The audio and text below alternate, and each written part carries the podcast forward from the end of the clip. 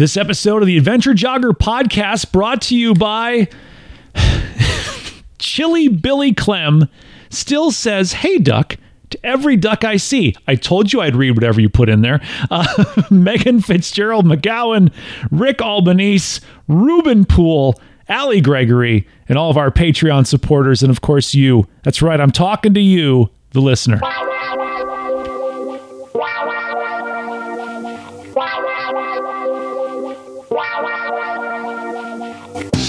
The Adventure Jogger, a podcast about trail and ultra running. Meet fascinating runners from the front, middle, and back of the pack, sharing inspiring and funny stories about life and running. Running should be fun, and so should running podcasts. I'm your host, Ryan Pluckelman, and this is The Adventure Jogger. Alyssa Clark, welcome to The Adventure Jogger. Happy to be here. Thanks for having me. You are the second guest that I have had on the podcast that is actually recording from a van down by a river. This is the second time this has happened. okay, funniest thing. I did not had not seen that video until maybe a week ago and my husband showed it to me and he's like, "We are these people." And I was like, "Oh my gosh." We're these people. Uh oh. no, it's so funny because when that when that SNL skit came out, like living in a van down by the river was a negative thing, right? Like that was yes. the whole point of that was you don't want to be living in a van down by the river living off of government cheese. And so we fast forward oh god 20 30 years from now the American dream for so many of us is living in a van down by the river. That's such a good point. I mean, so I'll say for us, it, two things. First, we actually live in a van on a mountain, so that's kind of nice. That's a that's a plus. And then the other thing is, it's so funny. So my um, brother and sister in law, and my sister and my brother, all are buying houses or trying to buy houses, having kids, all of this. And I, my husband and I used to live in an apartment, a nice apartment, Yeah. and you know had normal life. And we've slowly reversed. We now are these uh, van living. We have two cats that live in here. You know, just bums. So you know, we're really we're in the right direction. How was that transition? Well, by the way, this is a running podcast, folks. If you're tuning in for the first time, this is not a van life podcast, but I've always been curious um, what the transition is like to go from living in an apartment to moving into a van. Like, how was that transition for you? Yeah, that's a great question. So, first of all, I think I should caveat that we're not just van life, go anywhere we want to. My husband's actually in the Navy, and so we are kind of anchored to a spot. Um, and we have a huge advantage that we get storage through the Navy. So they come, they move everything, they pack it up, they put it in storage, and they keep it for free. We're not sure if it's six months or a year, something like that. And then it's like super low cost. So we have a huge advantage over most people where it's like we can go back to living an apartment life anytime we want to. Um, but we actually had been doing it. So we started with the giant tent, then we went to a teardrop, then to a truck camper, and now to a van. And we were um, basically weekend warriors with all of that um, until February when we moved the van. And really, it's just you you learn a lot about conservation of resources Yeah. because you realize like oh my gosh there's not just you know an unlimited amount of water. There's not an unlimited ara- amount of energy. There's not an unlimited amount of storage. And it really teaches you how to be a lot more conscientious of those facts um, which i really loved i mean for the most part my husband and i get along really well we, we For the most Yeah. part. I love that caveat. Yeah. For the most part, we get along No. really well. So let's move in, into a small van together and see how that plays out. yeah no we were he's my number one adventure partner because we do a lot of mountain sports and which require partners so um, i think we're really lucky in that regard that the two of us get along really well and are doing most all of our adventures together anyway. Um, but yeah it really teaches you just how to m- move in space and that you just don't need as much as you think. And that even like i reduced so much clothing and i still don't wear all the clothing that i have or do I need it all? You're so right. We have we all have so much stuff. And I'm pointing fingers at myself, folks. Look at me. I'm pointing fingers at myself. Uh, we have so much that we don't need. Uh, the other day, I was trying to to pack. I have two full drawers in a rather large sized dresser in my bedroom of just running clothes, just race shirts just shorts. I have to put the socks in another drawer. I can't close it anymore. I broke the dresser trying to close the drawer. And I only ever really only wear four pairs of shorts and five shirts. Like the rest of them are yeah. just taking up space. Yeah. It's it's insane and yeah, now I'm at the point now where someone will give me a shirt or um, my in-laws were trying to buy me a birthday present. I was like, really? Like you're doing me a favor not buying me something. You may be the only person that really wants people to just donate to charity in your name. Like please just give money to the human fund. That's all i really need. Exactly. No it's been really amazing. I think um, it's so convenient because i mean we can go anywhere on the weekends and you just have your house right there. It's like you're ready to go now, you are not living in a, four, a 20 year old sprinter with, with, with free kittens on the side. It's a, it looks like a rather nice like van. Yeah, yeah. We, um, uh, it's basically like a custom build that we didn't get customized. So there's a company that does um, van builds, and they have a couple different models, but they do a custom build on. We have a Ram ProMaster. Yeah. So I mean, we're not we're not living dirtbag life. Like we got a shower, um, we have a cassette toilet. You know, we have a microwave. We for our fifth anniversary got each other a a toaster, air fryer, bougie oven thing. Yeah. Um, so yeah, it's not. It is not the Volkswagen roughing it uh, for sure. And we and, have an AC. Yeah, and you can park near a middle school, and no one's going to call the police. It's white, so maybe not. except then, well, for good or for bad, you see the little cats' faces peek out, and you're like, what's going on in there. it's like, oh my god, that's a van that actually has kittens in it.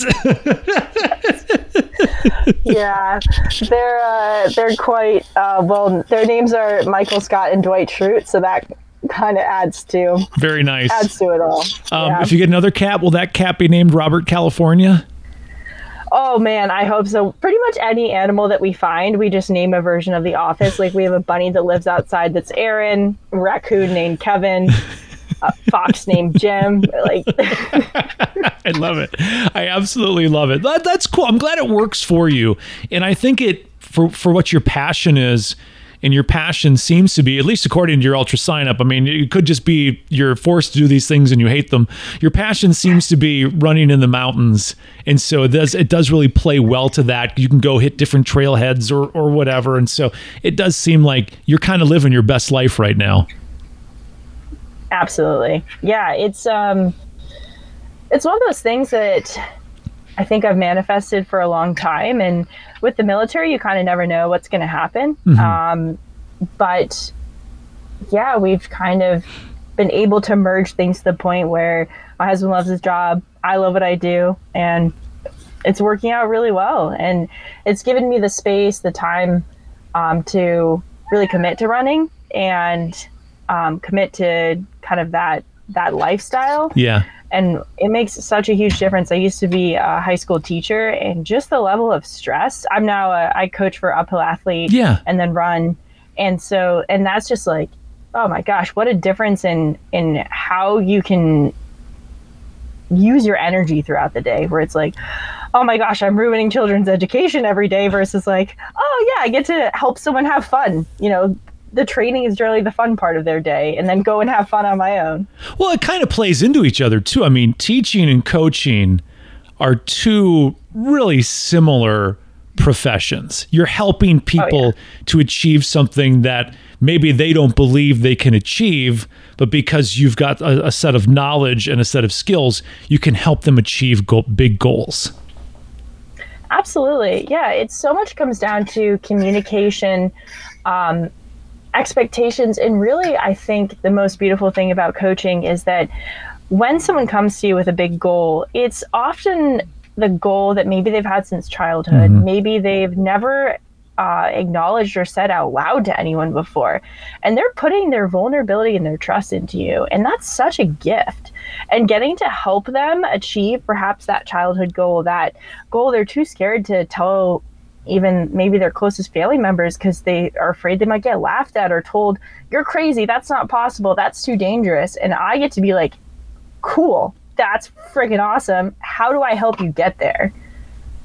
Yeah, because you really are. I mean, there's got to be pressure in that, though. You have to like think that someone is giving you, they're being very vulnerable with you, and they are saying to you, like, listen, I have never told anyone this, but I want to run 100 miles in the mountains. I want to tackle the 200 mile distance. I want to, you know, do my first 50K, my first 50 miler. I think sometimes when you have a couple of buckles, you we can forget how big of a step it is to even just do any ultra marathon, uh, be it a 50k or whatever. And I think you know I always have to tell my wife because my wife will she runs. She doesn't run ultras, but she runs. She always goes, "Oh, I only ran four miles today." I'm like, "Don't ne- never say only." You ran four miles today. I mean that is worth celebration. Not everyone's a lunatic that has to run all night and all day. You can enjoy the sport. Never say only, but is there, there's got to be a pressure in that. Is it almost is it more or less pressure helping someone achieve their dreams rather than helping someone pass a math test? Like what is when it comes to teaching and coaching, do they each have their own weights of pressure?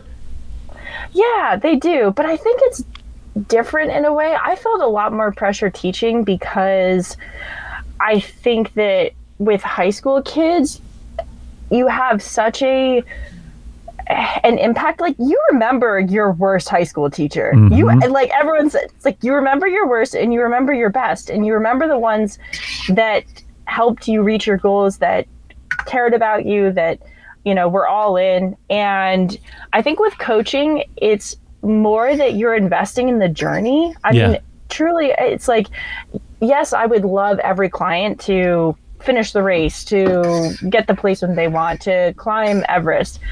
But I think that the biggest thing I can teach them is that that's actually the least important part of the whole goal.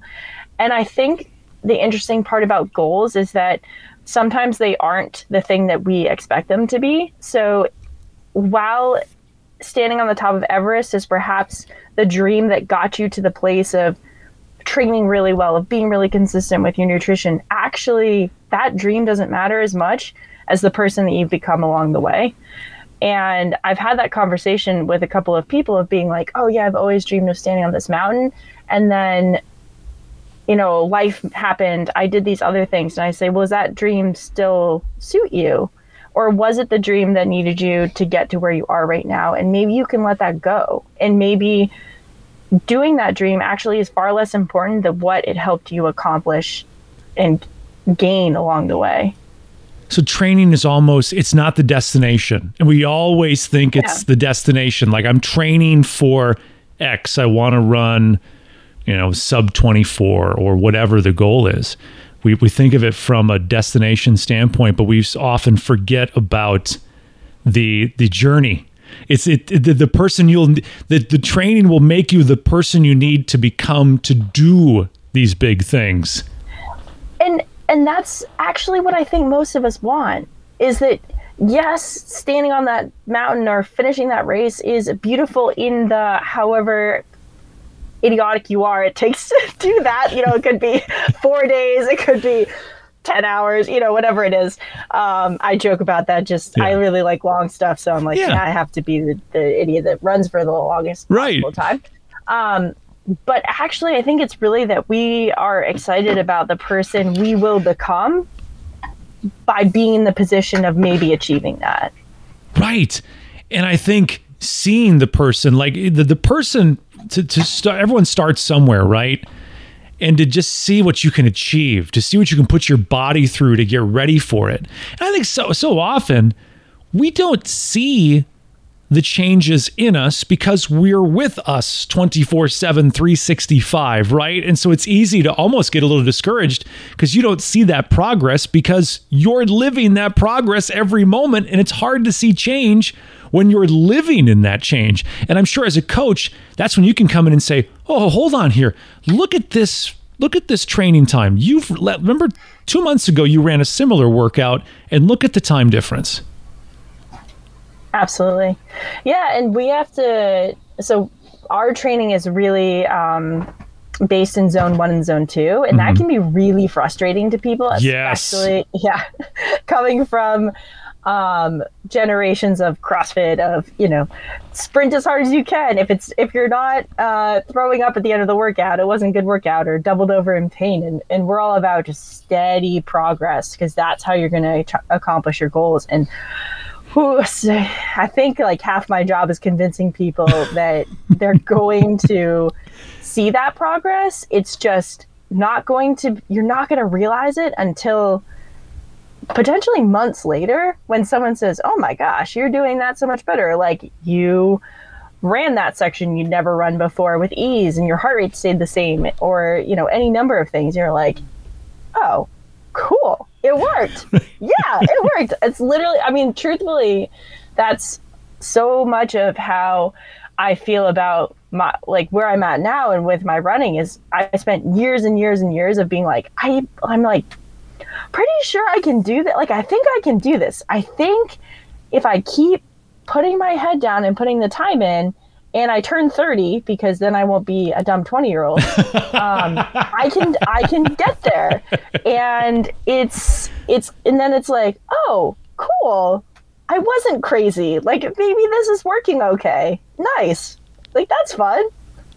Because you really did put it together at some point. I mean, you you can tell that at some point, Alyssa, you made all the pieces of the puzzle fit because you started winning races. You started winning big races. I mean, I look at in 2021 you run you you won the Ouray 100 and then in 2022 you win the Moab 240 and then this year you won Hurt and you won the Canyons. At some point for you it all came together and that has to play in well with the coaching too. I mean, we all have moments of imposter syndrome, but I would think for you as a coach, having all those W's is like, you know what? Old coach may have some some knowledge here that she could talk about. Yeah, you know, I I truly think it's funny because the the moment I real I realized what I was doing is that when you give yourself an out of really committing when mm. you just kind of keep one foot out the door and you go, well, maybe I could be this good, but you know, if I don't, if I don't like really commit, then I'll never have to apologize and, you know, say like, oh, I failed really badly, and I failed really badly. Yeah. But, um, you know, it just took kind of some time. I actually, it was when I got, I was supposed to do TDS and got COVID um, while I was in Chamonix, and so I ended up just going on these long hikes and it was like I was going through therapy through with myself because I was just realizing like I've never believed in myself fully. I've never said I've never fully bet on myself. I've never fully said I'm all in. And that was not too long before Moab and then I just went if I never really believe in myself, no one else is ever going to. And I just made the decision that if I fail, that happens. But I'm never going to be as good as I can be if I keep trying to hedge my bets and keep like halfway trying in a way. And so that there was kind of this realization of like I've got to let go of thinking that I'm always going to be a failure. I'm I've got to embrace the fact that I work really hard. I try my best and I'm going to believe that I'm capable of doing this. I don't know what this always is. I mean, maybe it's win a race, maybe it's not, but it's like I'm gonna try my darndest to be the best I can be. And it's weird to say that it it's like as easy as that because it's not and right. it took years and years but it truly was this one time period where i was like whoa i've been not being very nice, like not giving myself a chance. Like if you can't bet on yourself, who who can you bet on? yeah, you had to almost develop some swagger. You had to to really build some self confidence. But that's you're right. It's you said how much it is much more complicated than what we're talking about. But what are steps that people can do? Because I don't think you're alone. I think there's a lot of people listening to this podcast that are capable of amazing things. I think we're all capable of amazing things. We just may not believe in ourselves. What are I heard the cat meow. That's the first. Yep, that's, that's actually the second. Uh, uh, what are some steps that people can take to to to start that journey? Because again, it is going to be a journey. You are not going to believe in yourself tomorrow morning. If you don't believe in yourself now, you will not believe in yourself tomorrow morning. It's not going to happen. But what is the first step in that journey of believing in yourself? I think it's thinking about why you're doing it. I mean, so it's interesting because you mentioned swagger and i was a college lacrosse player and like you know lacrosse players are pretty much the pinnacle of thinking they have swag and swagger. Like we walk around like we own the place. Um, and you know that's actually it's it's weird. It's different than that. It's like I in college I would walk on the field and I would be like I'm so much better than you are and I don't go up to a race and think I'm so much better than these people. I just go, I want to be the best version of myself today. And I hope they're all their best versions of their selves so we can help each other go even further. It's so it's it I think that when I was back in college, because I am I'm very competitive. I always have been. Yeah. And it used to be a really negative competitive where yeah. it was like, you know, it's just when you're younger, it's like that that competitive element can can manifest as as like I'm better than you are. Right. And right. I don't think of competitive competitiveness like that. Um, so I think it I guess the thing is like where does that I think the first step is where does that disbelief come from? Because once you start identifying what is the core of why I feel this way about myself, and that can get really interesting and emotional um, I was sobbing at times. It's like working through kind of like, where does this lack of self belief come from? Why do I feel that way? Why am I still holding on to past versions of myself that no longer are exist or are true? Right.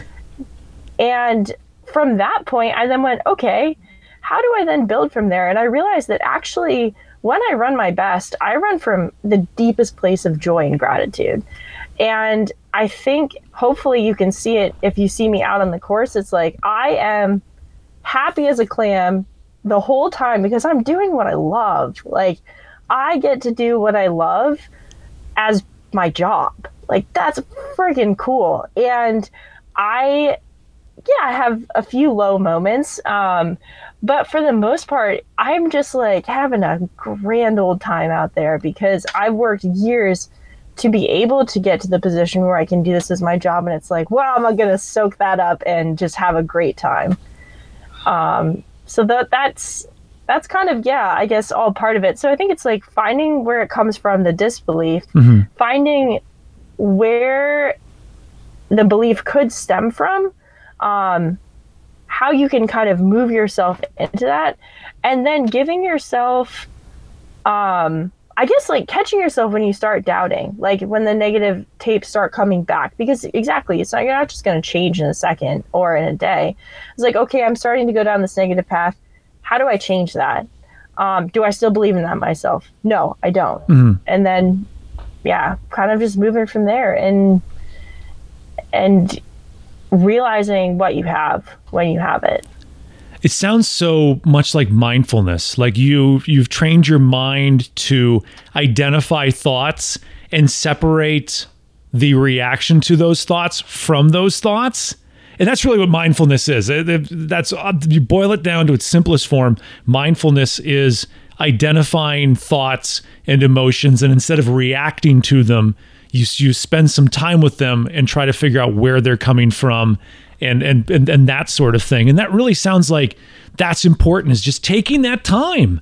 And like where do these thoughts stem from? Why do I believe that I'm not capable of these things. Whose voice is that?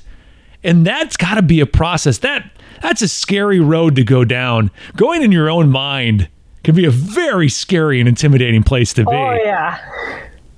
Yeah, I mean, it's funny just in canyons, I was I did not intend to be up towards the front because it was so hot. I was like, oh, I'll just sit back and kind of let things go. And then I was just kind of running my own race. And then I kept saying, why are you second guessing yourself? Like, why can't you be up here and running comfortably and feeling good? Like, why not? And it was because I was I was battling that mindset that was like, you're not good enough. You shouldn't be up here. What are you doing? You're making a mistake. With the newer mindset that's like, hey, maybe I, I do train well. And like, maybe I'm okay to be up here. And like, maybe this is where I should be. And it was so interesting to be like, yeah, yeah, I like her. Like, I like the one that, that thinks I, I should be here. But that also, um, I started working with Shawn Bearden, who does Science of Ultra Running mm-hmm. podcast, um, yeah. back in end of 2019. So it's been he's seen me through a lot. And when I used to race, because I started racing in 2015, um, right out of college, I was an emotional disaster. I mean, you can ask my husband. Like, he's seen me sob at the start of races because I was so overwhelmed by the distance. I was just, I was so unable to separate um, any emotion from I was just so in it. It's like yeah. you can see everything. Yeah. And as I've progressed, I can now like Shawn has taught me the mindfulness piece of it where it's like wh- I watch myself feeling these things and so I'm able to separate and I'm able to say nope, we're not we're not going down that rabbit hole. Um, or like, hey, this deep exuberance, that high high. Like we're not going down that rabbit hole either because there's a down coming on the right. other side of you. So it's like don't get too attached to any of those. Just stay kind of like for me, it's like this neutral, happy place. Um, and that seems to have worked pretty well for me. Um, it's also something that I bring in like you'll probably never see me unhappy in an aid station because I won't allow myself to be unhappy in an aid station um, I first of all, everyone's watching you, and so that's very true. Gonna report back. Uh, how's how is uh, how are they looking? And if you're happy as a clam, having a good time, you're never gonna ne- get a negative report. And also, it's like if you go into an aid station and you're happy, everyone's going to be upbeat about it. They're going to give you energy. Um, and then also, it helps you to get out of the aid station faster. Where you're like, if you're not falling apart into an aid station, but you're coming in like prepared, happy, ready to go, you're going to get out of there like that. And that's been a huge difference in my racing is that I focus on, as I think the most time I spent in an aid station at Hurt was maybe two and a half minutes.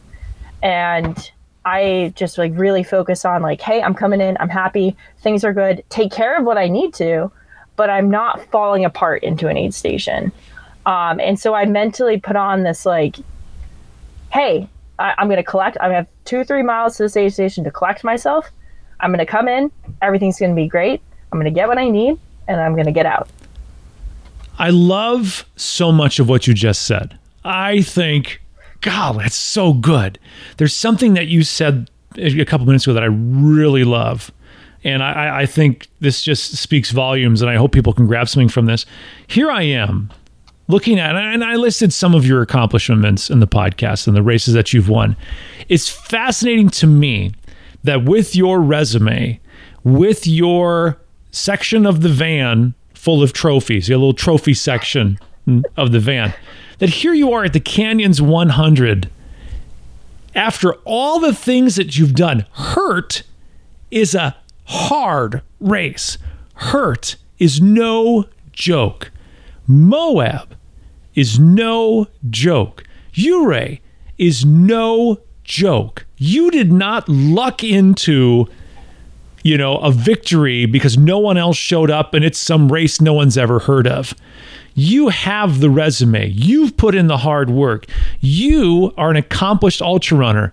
And even with all that, there you are at Canyons going like, I don't know, can I, can I run in this heat? I mean, this is not where I really, even you had to stop yourself from feeling that self doubt even after all you've accomplished?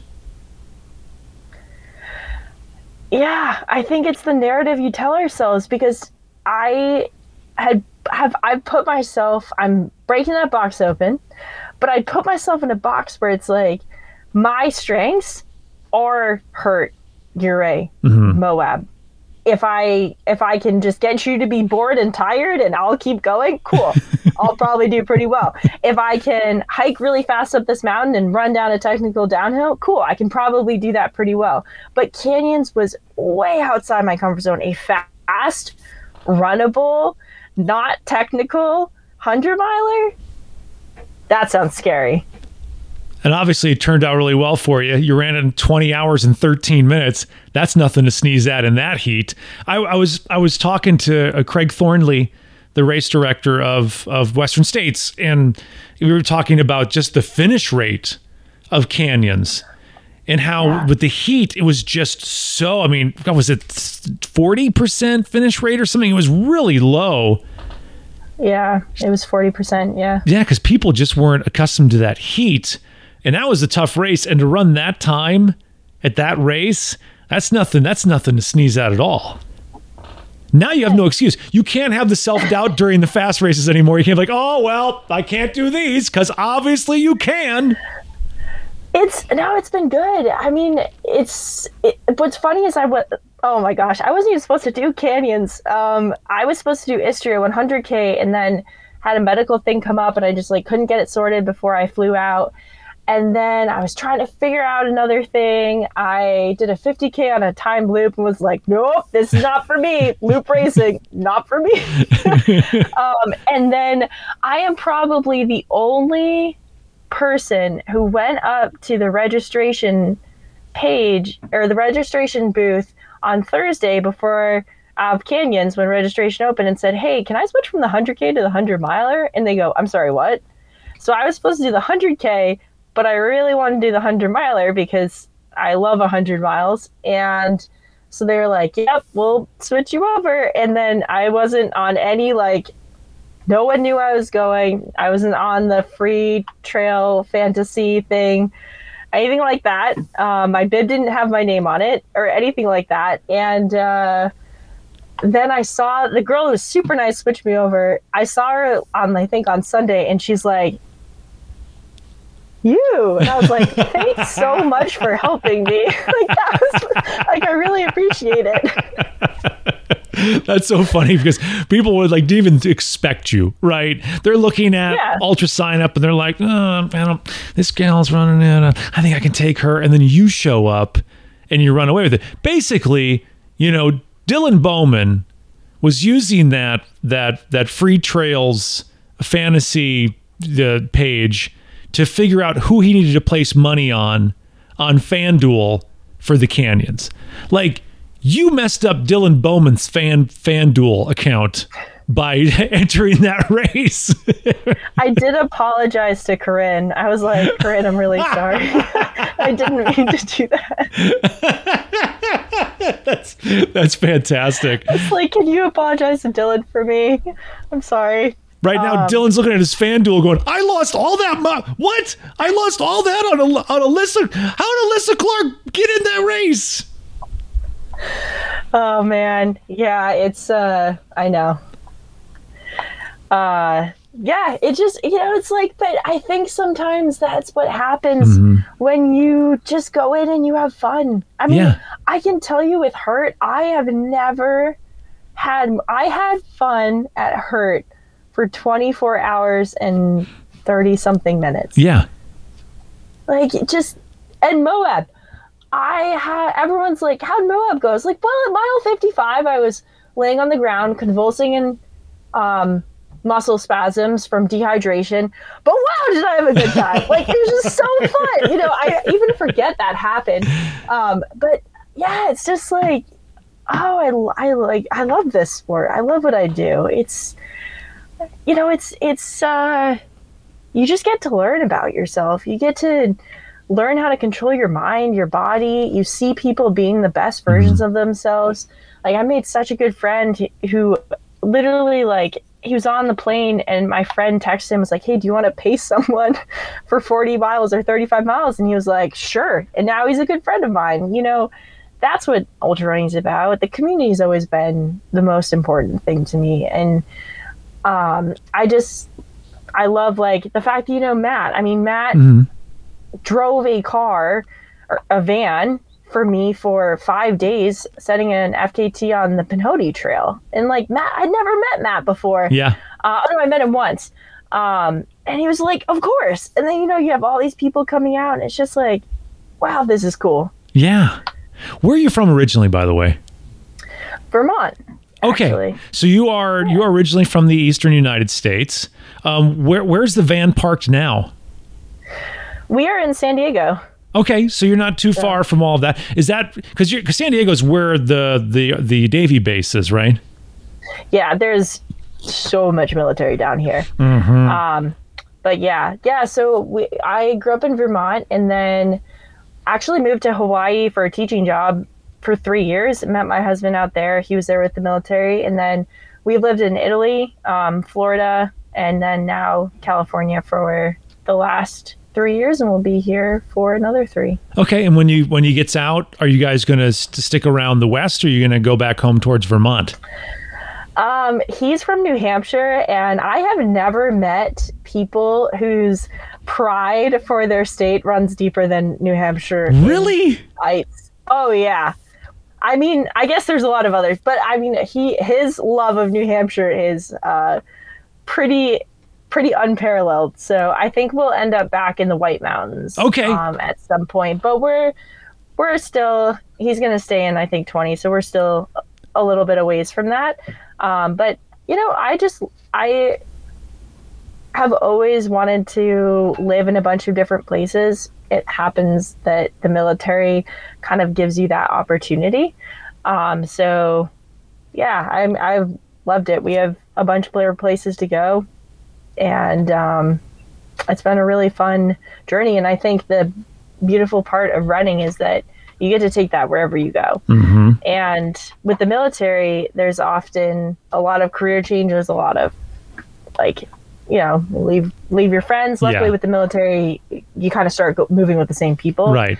And you know, running's. I always say, running's the friend that's always come with me, and it's been the constant in my life. I mean, besides my family, that I get to bring along the way, and every place has had its beautiful moments and trails and memories, even Florida. And um, yeah, it's been it's been awesome. Where where are you based? Uh, just north of Nashville in Clarksville. So I, I live Oh, nice. Okay. outside of Fort Campbell, which is uh, which is an army base, and so I have this very unique um, world where I am the civilian and the always been a civilian, the civilian from a non-military family, and all my friends are either retired military, got out early, or are in the service, and so I'm like this anomaly, like the like the the weirdo. You so you're the unicorn and you're the person they all talk to their parents and families and members about and say, "Look, I have a normal friend." you're the normal you're the unicorn, the normal friend. Yeah. Cuz cuz before we got married, I was that to people even though I was a girlfriend, I was I was that to my military friends. Then I got married and it's like, nah, I'm just a military spouse. Right, you're no longer the unicorn. You're the. I'm the unicorn. I feel. God, you know what? I'm going to tell my friends that you better appreciate me. I'm the military. I'm the unicorn in this whole situation. I love that.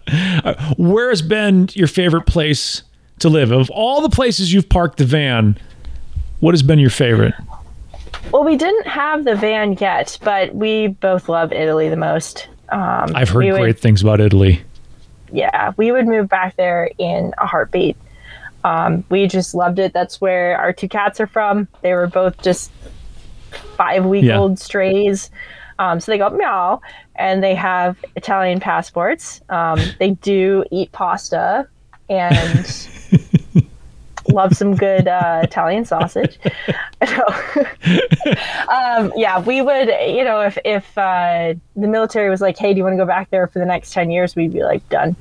We'll go back. Did you live- so good? Oh yeah. Go ahead. Did you live off base when you when you were in Italy? we were on base for a year, um, not by choice. They just have Yeah. to fulfill a certain number, and then we were off base in this small mountain town, um, not far from the Amalfi Coast, and just awesome. Yeah, I had a we friend. Were, we were down in Yeah. yeah, Southern Italy. I had a friend that was stationed in Italy for three years and they lived off base and they said it was, I mean, they were living in a house that was built in the 1700s, you know, like, like it just, Well, yeah, go ahead. Oh no, I was just gonna say it's so funny the progression. Um, we kind of did the opposite of like the I was saying like with the the camper we went from big tent and you know increased and with uh, Italy we had this like four story townhouse with a yard and like a a mother-in-law apartment and like marble floors and a garage and like all this space to yeah now we live in a I don't even know the square footage of a van, but yeah, we really have continuously downsized and managed our expectations from that. If I had Um, to you know, guess, for like yeah, like eighteen hundred dollars a month. right.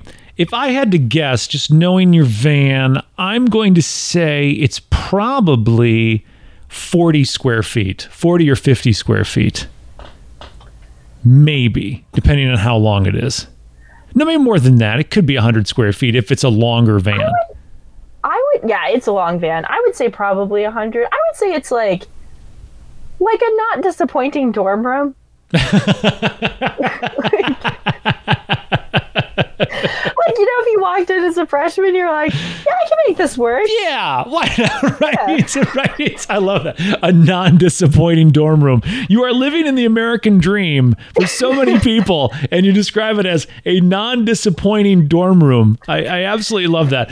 What else I love is running from a place of joy, and you talked about that so wonderfully.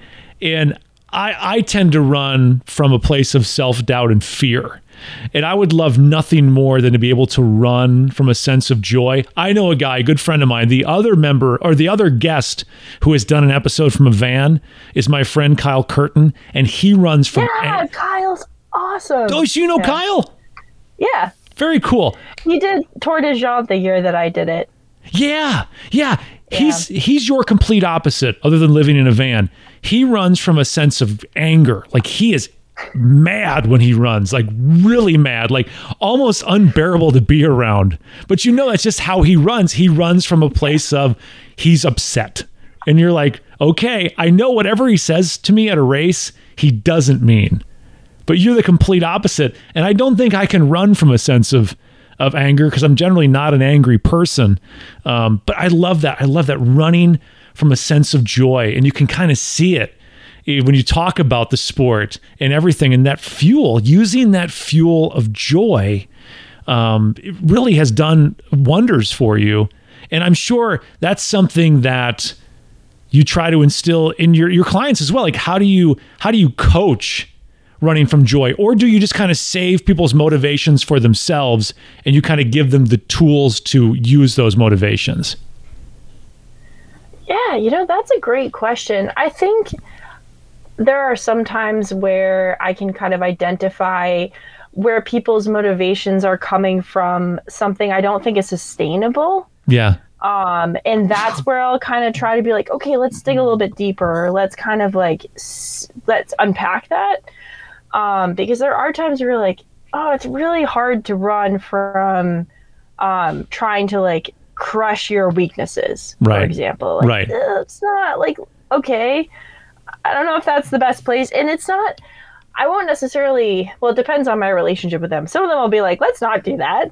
Let's let's Right. figure out a more sustainable way. I think of it as like unsustainable um, motivation, sustainable motivation. And I actually don't even, I actually really hate uh, the word motivation because I think motivation is a very fleeting um, thing. I think that determination, um, dedication, and consistency are actually the things that I strive to have my athletes um, work for. I actually, the what I when I see someone write, I'm really motivated to to do these workouts. I'm like, ah, crap, that's not gonna last long. Like I actually am always like, oh no, because I know that, or like I once had a student say, I can't turn my work in because I wasn't motivated and I almost lost it. I was like, I could care less about your motivation. Um, so I think that that was really probably the nail in the coffin of my feelings about motivation. And, and it is, it's an important emotion. I just think that it's a less realistic emotion Mhm. um, or less sustainable, we'll Yeah. say. Um, yeah, you know, I think um, when I first started, I was running from a fear of confinement. Um, I was really sick as a child Yeah. and spent a lot of time in the hospital, and I spent a lot of time staring at mountains, wishing that I was out there, um, and kind of losing the ability to um, even like walk on my own. I had a really serious case of ulcerative colitis. Um, I had my colon removed when I was 14. And, Holy and cow. with- yeah, through emergency surgery, um, and then had another surgery. And so um, I was so I was so confined and I was so afraid um, that actually when I first started running distance, it was more of a, a a trying to prove myself and trying to overcome what had happened to me. And again, it wasn't a really sustainable way to to run because it's like I was trying to prove to myself that I wasn't sick, that I wasn't the person in the hospital bed, that um, I could overcome anything, um, that I could outrun who I used to be. Yeah. And that that sustained me to the point where I realized that that wasn't going to be enough. And that actually now I run because it's freedom, because it's joy, because it's what I love doing. It's, I think, in many ways, when I'm one of the best versions of myself. Um, but that took a big process and it took a lot of work um, letting go of that fear of that confinement of of that um, that unsustainability of emotion behind it. That is so amazing. And that's not something that I'm sure you sat down for five minutes and said, Where's this coming from? Oh, it's coming from fun. What like when did you put the pieces together that that this childhood trauma that you had had, this illness, this you know, this this you almost had you know, walking was hard for you. You, you wanted to look at all those mountains, and you're like, I, I'd love to to run there, but I, I know I can't because I'm sick. When did it hit finally hit you that that was one of the causes of your self doubt? You know, I think it was, I kind of put it together when I moved to Hawaii um, because I moved, I was kind of determined to move pretty far away. Yeah. I mean, I just really wanted out. I've always hated sitting still. I hate kind of being stuck. Um, and so I was really determined to live quite differently than most of my peers. I didn't want to be working a corporate job. I didn't want to be in Boston or New New York. Not that they're not amazing cities. Right. It's just like I needed to get out. Yeah. And I realized it was like, okay, I'm now translating this into like, okay, is 50 kilometers enough to prove I'm not sick anymore? Is 100k enough to prove I'm not sick anymore? Is 100 miles? And I think I I I don't know if I exactly realized the moment, but it was probably I mean my mom's helped me a lot with it because she was really with me through seeing me sick. Yeah. And it was just kind of one day where I was like, oh, confinement. Like I hate like that's the word. Like that's what I'm so afraid of. Um, is I'm so afraid that I'll have to be stuck.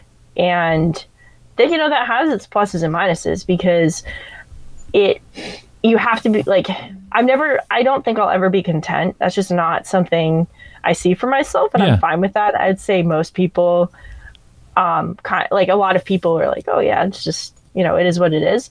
Um but it also when you're constantly trying to outrun confinement, you're not always very happy and you're also running away. Oh, you're running away from something. Right. Yeah. And so I I actually spent a lot of time. I had this um I one of my coaches in high school say to me, it's like um when you have a traumatic experience, you can run away from it. You can let it be your identity. So it's running in front of you, Mhm.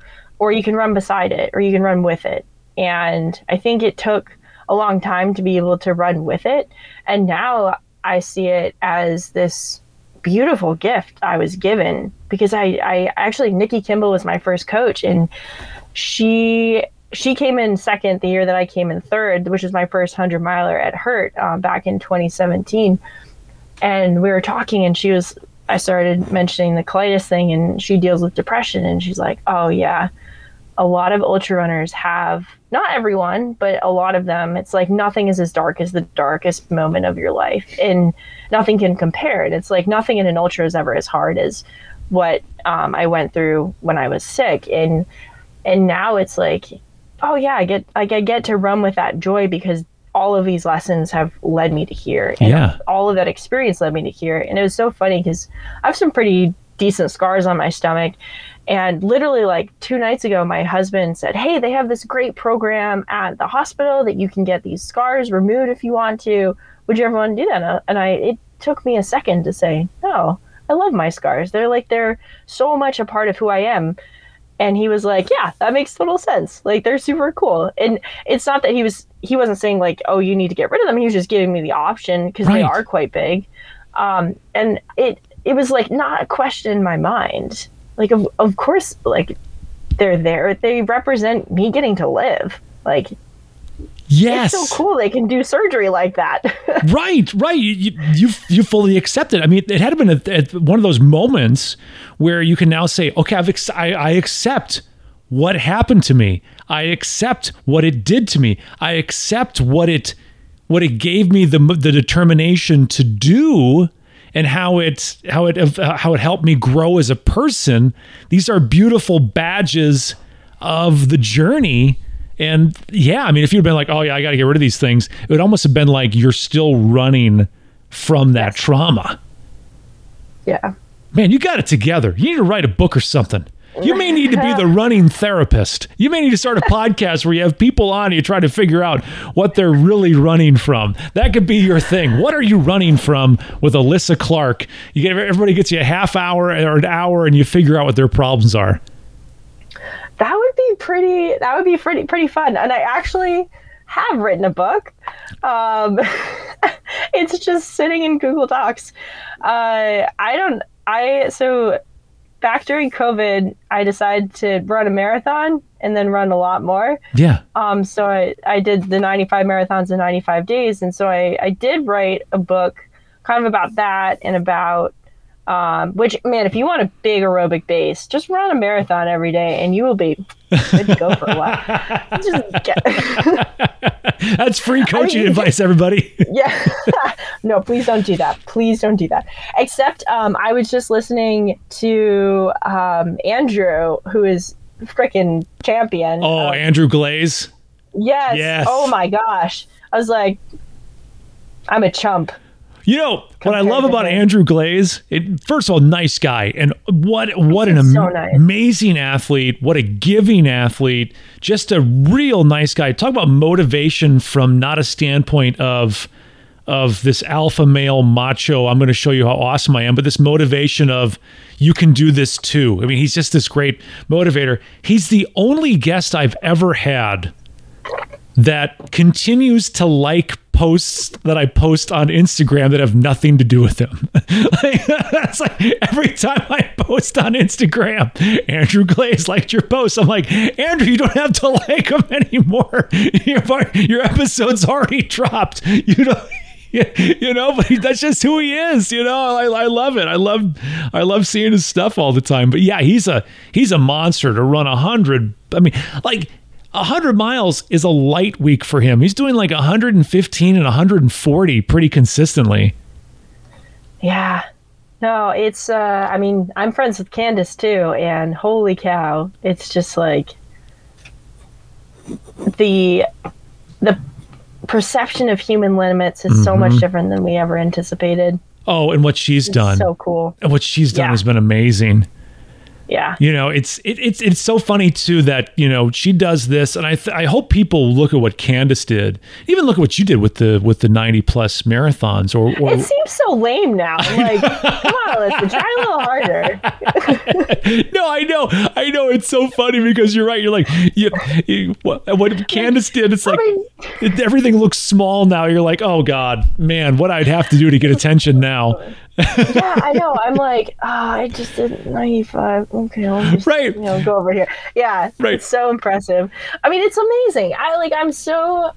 That's but that's why we do it because then you see someone else and you're like, Mm-hmm. who the who have thought that was possible? And then someone else. And I mean, just like I see it in so many ways. We're like, how fast can we run run 100 miles? Like the times people are putting up. Yes. how many consecutive days like there's just so much to I, I that's what i think i love about ultra running too is like there's so much to explore and there's so many niches of places you can be really good which i think is i think andrew's kind of point too i mean he's he doesn't like like he calls himself average which i i'm like He's not average. Andrew, I'm No, sorry. If you're no. listening to this one, I don't know if you just like my posts on Instagram or if you're still listening to the podcast, but you are not average. You are exceptional, Andrew. You are a Yes. wonderful human being and exceptional. but I think it's so cool. It's like, you know, Camille has, she's amazing mm-hmm. at what she does, but then, then Courtney's amazing at what she does. And like, you know, there's a lot of crossover, but there's also like so much room for people to find their what they're passionate about and be good at it and be proud of it. And I think that's phenomenal. And I think that's what's so fun is that there's such range within this one umbrella of a sport. It also makes it really complicated to explain to people. And they're like, it's ultra running. You're like, whoa, Well, sit down. that's it's going to yeah, take a I while. That's complicated, but it's like I think it's so cool when I see my fast road friends and they're like they can run, you know, 100 miles in 13 hours. And I'm like, how the heck do you do that? And then you get, you know, the technical mountain specialists and you see them sprinting down mm-hmm. the side of a mountain, passing the mountain goat. And you're like, that's super cool. So it's just it's incredible the the space that we're given to play and to discover ourselves in. You know, I, I love your attitude towards it and, and, and, and, and just appreciating all of the amazing aspects of what people are doing. Because one thing you notice in an American society is obsessed with this of putting things against each other, right? Where someone does something, someone has to point out that someone else has done it better, or someone else has done it longer, or someone else has done it this way, or someone else has done it that way. I, saw a, a very interesting article because uh, up until when when Candace had completed, like she hasn't, she she got the world record when she was done, right? But the woman, So she Yeah, so it still has to like sh- yes, you still have to submit all the data, Yeah. which is so so annoying. I think Runner's World did a story about about uh, another woman who has who had the record up until Candace broke it, and it was a woman who I think she did. She took like all of her paid vacation. It was like 30 days time off of work, and she ran an ultra each one of those 30 days, and that was the world record before Candace. And so that post came online, just talking about this wonderful accomplishment that this woman had done all the comments were in the comment section turned into people yelling back and forth about Candace and this woman and who is better. Well, why can't they both be awesome? Why can't the the woman who gave all of her time off to try something amazing be celebrated just as much as the amazing accomplishment that that Candace had done? I think people sometimes think that there's a limited amount of success and we and, and we just can't we can't celebrate that success because that'll take from the success jar. We've only got a certain amount of success left.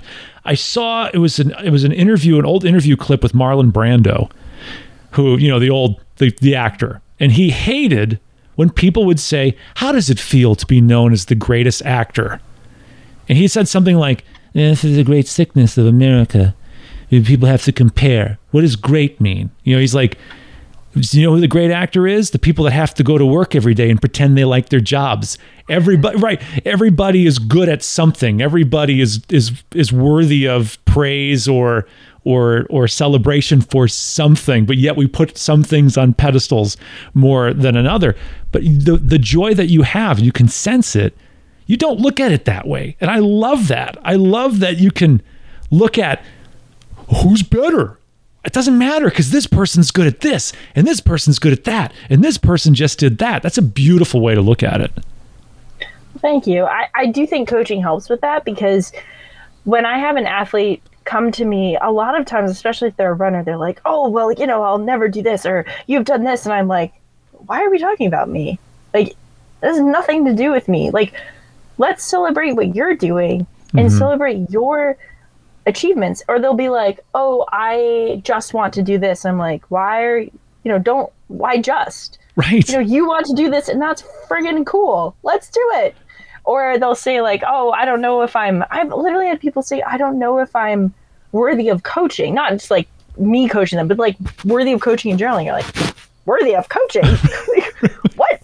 Right. Um or like you know it's just it's so so i think that that has helped me to gain so much perspective about how we celebrate each other. Mm-hmm. And by celebrating each other, we grow.